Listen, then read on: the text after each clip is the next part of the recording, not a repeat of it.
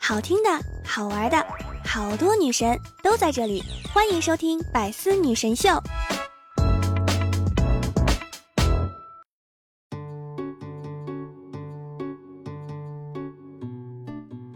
Hello，各位段友，欢迎您收听《百思女神秀》。那我依然是你们的小六六。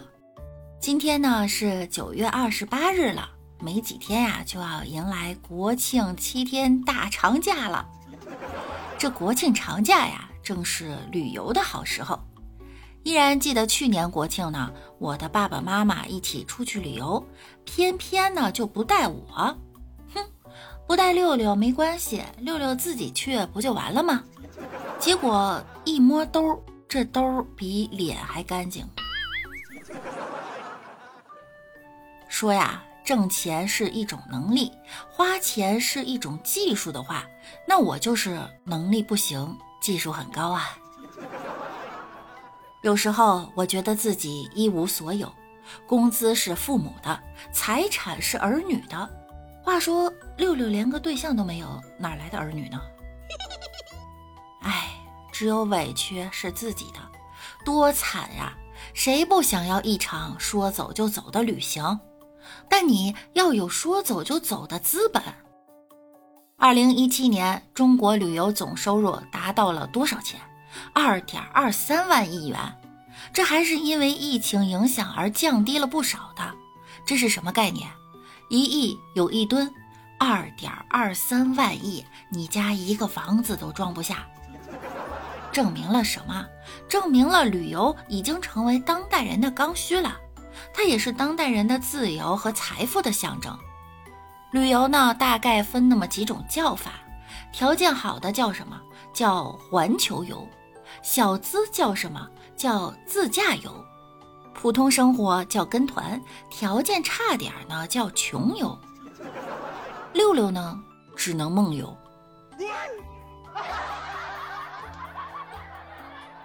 晚上回家，往床上一躺，闭上眼睛，想去哪儿去哪儿。唰一下，我就来到了马尔代夫，水真蓝，天真蓝，太漂亮了。唰一下，一个瞬间，我又去了北极。哎呦，太冷了！我刚从马尔代夫过来，咱要不然换个地方吧。唰一下，我又去了埃及，金字塔里面，法老拿着胶布，非要粘我。说要给我缠成木乃伊，唰，一个瞬间我又去了韩国。到了韩国，我一看，这满大街都是欧巴大帅哥，那小哥哥长得真帅气。咦，六六的花痴又又有点犯了哈。有句话呢，叫“读万卷书不如行万里路，行万里路不如阅人无数”。国际上都统计了，经常出去看世界的孩子呀，成功率比别的孩子要高。但是他们统计不出来是为什么？我知道是为什么，就是因为经常出去看世界的孩子家里条件都比较好呗。那天呀，六六和王美丽、李大脚一起喝茶聊天的时候，李大脚说呀：“你看我们老板，人家条件好。”经常出去旅游，确确实实的旅游狂人。前几周又去美国啦，去美国那个叫什么？呃，德克萨斯州。我就问他呀，为什么要去德克萨斯州？他说，因为老家是山东德州的，他觉得这样叫缘分。我说你为什么去啊？啊，老板说我要去美国吃一顿肯德基。就这么简单的理由，人家就出国了，买张飞机票，歘一下就飞过去了。到那边一看啊，大街上愣没找着哪有肯德基。后来老板回国了，给他媳妇呢带了个特产——德州扒鸡。这可给他媳妇气的，德州扒鸡在门口就能买着，你犯得着上美国买去吗？你美国走一趟带什么礼物啊？老板说。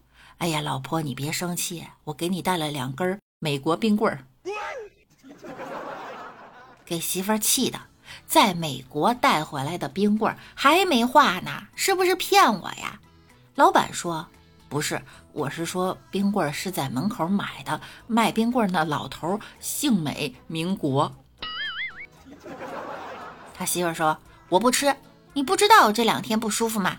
啊，不舒服没事儿，多喝点热水就好了。啪！这老板挨了一个大嘴巴子，被打得呜呜哭。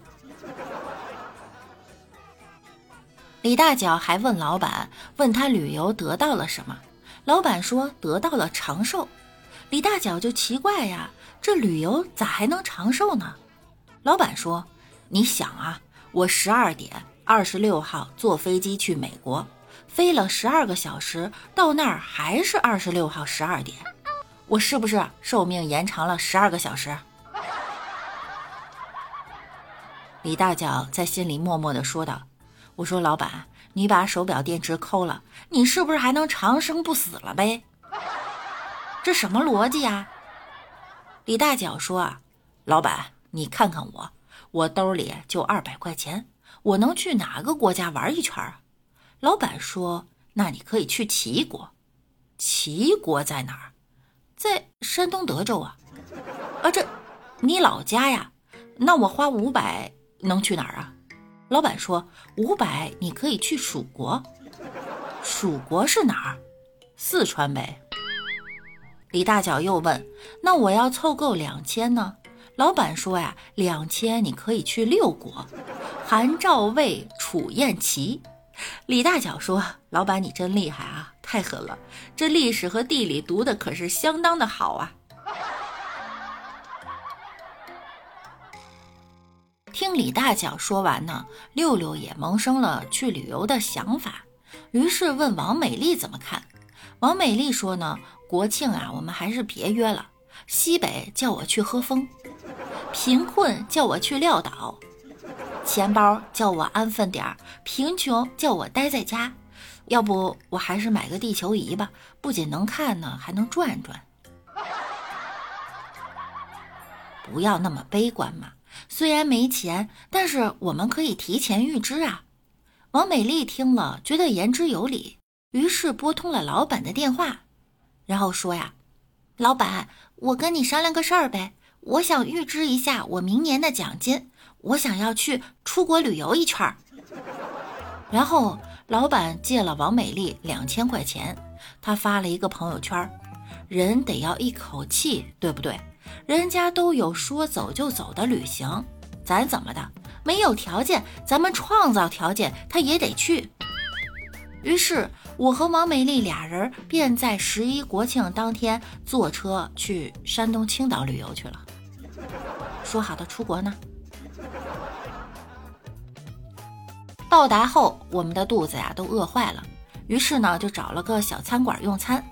王美丽认真的说道：“之前青岛出现过三十八元一只的天价虾，我们可得小心点儿，不要被宰了。”哎呀，放心吧，我可是聪明勇敢的六六，怎么可能被宰？于是我们大摇大摆的走进小餐馆。老板，牛肉面多少钱？八块。八块是一根面条还是一碗啊？一碗。我跟王美丽放心的吃完面，结账，总共二百六。不是一碗八块吗？面是一碗八块，牛肉八十，汤十块，香菜。你这也太贵了！你们宰客，我要去举报你们。哎，别呀。我们青岛人好客，再请你们喝几瓶青岛啤酒吧。于是老板就拿上了一盘花生米和几瓶青岛啤酒。这酒是免费的，当然，你们放心喝吧。于是我和王美丽干杯，喝了起来。喝完以后，老板走近说道：“我说过了，这啤酒啊不要钱，白送。下面我们来数一数花生米吧。”，又被套路了。这黑店套路真是层出不穷啊！但是我和王美丽只是两个弱小女子，老板和伙计都是凶巴巴的壮汉。我们只能敢怒不敢言的付完钱就走呗。这下呢，让本有两千块的我们更加的雪上加霜了。走出餐馆不久，我们看到了几个记者正在采访几位百岁寿星，他们让三位寿星说一说他们的长寿之道。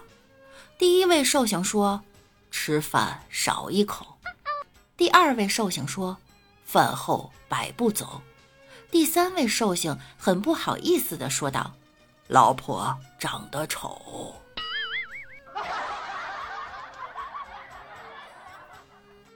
我和王美丽呀，为了省钱，并没有报名旅游团，也没有做详细的旅游攻略。这时候正不知道该怎么办呢，突然有一个中年大姐走进了我们，亲切的说道：“两个老妹儿啊，是来此地旅游的吗？”我们点点头。她说：“那正好，我是导游，带你们俩去呗，价格实惠，只要两百块。”带你看青山绿水、名人故居、飞流瀑布，想看什么应有尽有。我和马美丽一听就乐了，这价格呢也确实很便宜。于是啊，我们马上给了他两百块钱就出发了。他带我们来到一座山下，说道：“你们知不知道我有一个外号？”我们俩摇摇头。他说他外号叫找不着，因为他速度很快，让我们跟紧，不然等会儿就找不见人了。说着，他一溜烟就往山上跑去了。我和王美丽一听也急了，我们可是交了两百块钱呀，怎么能让这人跑了呢？于是也追了上去。那家伙，这人这腿呀，好像有一米多，比男的还长，一步顶我们三步啊！我们就像狗撵兔子一样，快一个小时才撵上，这都已经撵到山顶了。我和王美丽啊都累得不行，这可能是我和王美丽一年的运动量了。那个找不着呢，也在疯狂的喘气，像哮喘一样一直喘，并说道：“ 你们真行，跑得真快啊！你们的第一个景点到到到了，名人故居。”名人故居在哪儿？我左顾右盼，好像也没有看到。然后他指着一块大石头说道：“看到这块大石头了吗？这就是。”我和王美丽都懵了。我说：“这是哪个名人的故居啊？”他说：“孙悟空。”你别闹了，孙悟空哪里来的故居？就算有。他也在水帘洞啊！那家伙还不服气的回答：“你懂什么？水帘洞那是人家后期创业的地方，人家前期还是在石头里，这是人家的故居。你难道不知道猴子是从石头里蹦出来的吗？”哎，美丽这时候说了：“算了算了，既然都来到这里了，你让我们跟孙悟空合个影呗。”这可给我气坏了。于是我和王美丽一起坐在石头上合了张影，哦不，一张不够，我们合了十多张。之后呢，我就问那个导游啊，那青山绿水呢？大妈说，青山绿水，你等孙悟空蹦出来给你变啊。孙悟空什么时候变？那得看他什么时候能蹦出来了。飞流瀑布呢？那也得等孙悟空蹦出来给你变啊。这给六六气的呀！这很显然、很明显就是被坑了呀！我就说呀，我们这就算逛完了吗？